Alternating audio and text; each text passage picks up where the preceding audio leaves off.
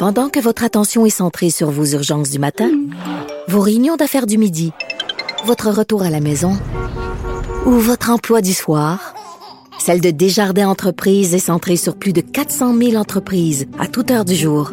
Grâce à notre connaissance des secteurs d'activité et à notre accompagnement spécialisé, nous aidons les entrepreneurs à relever chaque défi pour qu'ils puissent rester centrés sur ce qui compte, le développement de leur entreprise. Parce qu'en immobilier, faut être à son affaire. Suivez les conseils de nos experts. Via Capital, les courtiers immobiliers qu'on aime référer. Bonne écoute. Joignez-vous à la discussion. Appelez ou textez le 187 Cube Radio 1877 827 2346. On est avec l'artiste peintre Isabelle. Isabelle, salut. Salut. Bon, la raison pour laquelle on se parle aujourd'hui, c'est suite à une publication Facebook que vous avez fait pour dénoncer une situation. Je l'ai dit, vous êtes une artiste, vous avez voyagé, vous avez été floué par une galériste. Euh, ça a été jusqu'en cours et vous avez toujours pas eu le dédommagement financier euh, qui vous est dû selon un juge. Euh, Isabelle, pour ceux qui vous connaissent pas, là, pour ceux qui ne connaissent pas euh, votre travail, qu'est-ce que vous faites? Euh, moi, je fais, ben, c'est des toiles à la, je fais des toiles, premièrement. Et c'est vraiment, c'est des personnages à la spatule, principalement. Euh, j'ai bifurqué un peu aussi vers l'abstrait, mais à cette époque-là, c'était vraiment des personnages, des, des, Hmm. des personnages ludiques, euh, qui aiment la vie, euh, qui... Donc, des toiles? Des ensemble, oui, des toiles. OK, bon. Puis quand vous me dites à cette époque-là, euh, c'est à- on parle de quelle époque, là? On parle de 2018. Parce que là, avec la COVID, tout a été plus long au niveau des procédures judiciaires. Fait qu'on parle de 2018. OK. Puis vous, votre carrière d'artiste, là, avant de rencontrer cette galériste-là, Marie-Josée Laberge, euh, ça se passait comment? Est-ce que vous étiez, euh, entre guillemets, populaire? Est-ce que vous vendiez des toiles? Est-ce que vous voyagiez? Euh, C'est quoi le topo? Je, ben, je vivais uniquement de mon art. Euh, j'avais déjà quand même le bien. développement. Oui. Oui, j'avais déjà commencé le développement en, en galerie. ben, en- j'étais en galerie aussi, puis. Mm. j'avais commencé le développement aussi à l'international au niveau de l'Europe quand j'ai rencontré Marie-Josée. OK, bon ben, expliquez-moi euh, pourquoi euh, à ce moment-là de votre vie là, vous décidez de faire appel au service de Marie-Josée Laberge?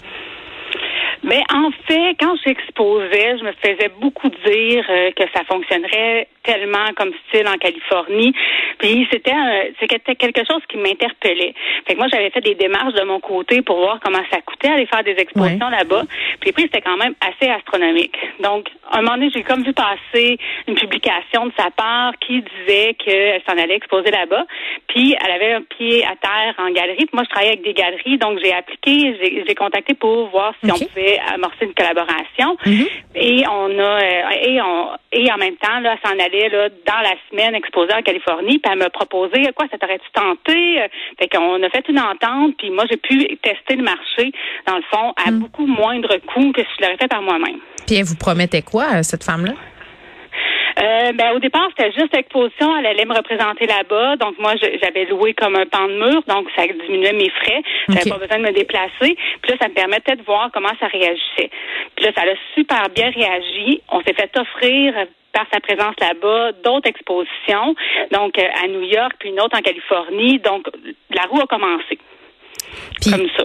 OK. Euh, Donc, elle, elle, vous offre une opportunité. Elle vous offre aussi, entre euh, guillemets, ses contacts. C'est ce que je comprends. C'est comme une facilitatrice, là. Euh, moi, je suis pas dans le milieu des arts, là, donc j'essaie de comprendre comment ça fonctionne. C'est comme un peu, pas, pas, pas tant un agent, c'était comme plus une galerie qui me Je représentait comprends. lors Elle vous représente. OK. Puis, est-ce qu'elle est connue dans le milieu, Marie-Josée Laberge? Là, j'imagine euh, qu'elle devait, vous, a- vous aviez dû prendre vos renseignements. Est-ce qu'elle avait une bonne réputation? Ben moi, tout ce que j'avais vu là euh, passer sur le web, j'avais Ouais. pris le temps de faire ma recherche, euh, puis ça semblait vraiment fiable. Elle semblait avoir des beaux contacts, elle semblait avoir euh, rien de négatif non plus euh, Mm. Sur le web que je trouvais. Donc, je Fait que ça a l'air, que- euh, ça a l'air correct. Ouais, j'avais, là. Moi, ouais, j'avais, je partais avec une belle confiance. là. OK. Et là, vous partez en... J'avais, j'avais fait mes devoirs, mettons. Oui, mais en même temps, euh, on s'attend pas à se faire avoir comme ça dans la vie, là. Mais tu sais, c'est juste pour situer les gens, là, à savoir que cette femme-là, c'était une femme établie, qu'elle avait euh, une carrière et tout ça, et que vous, euh, vous lui avez fait confiance pour ces raisons-là. Et là, vous partez en tournée euh, avec elle, euh, avec vos toiles, Isabelle. Et il se passe quoi? C'est, c'est quoi le problème? Qu'est-ce qui arrive au niveau des frais, notamment? Mais c'est vraiment, ça a été vraiment une succession pendant comme une année et demie là, de, OK. de, shows. Euh, et ça vendait à chaque fois, là, que ce soit à Miami, à New York, en la Californie. Puis là, la Californie, on a fait comme toutes les places, euh, de San Francisco jusqu'à San Diego.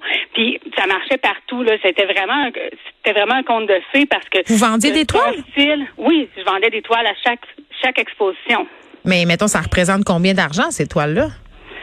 Euh, les toiles, ça vendait euh, en pas mal en 2 puis euh, 4-5 000 US. OK. Puis cet argent-là, elle allait où? Euh, était appliqué sur une autre exposition. OK, fait que c'était On tout le temps. le développement. OK, fait OK, juste pour que je puisse suivre là, tous les frais afférents à ces voyages-là, euh, vous les payez en temps réel et cette femme-là vous disait ben on la galerie vous les remboursera plus tard, etc. Et l'argent des toiles que vous faisiez, on vous disait on la réinvestit dans d'autres événements. Donc vous aviez l'impression d'investir sur votre carrière? Mais elle me proposait d'un autre show avant, avant de m'avoir payé. Donc, moi, je- on, et on appliquait le montant, dans le fond, sur le show d'après. Mais c'était une décision que je prenais à chaque fois de continuer.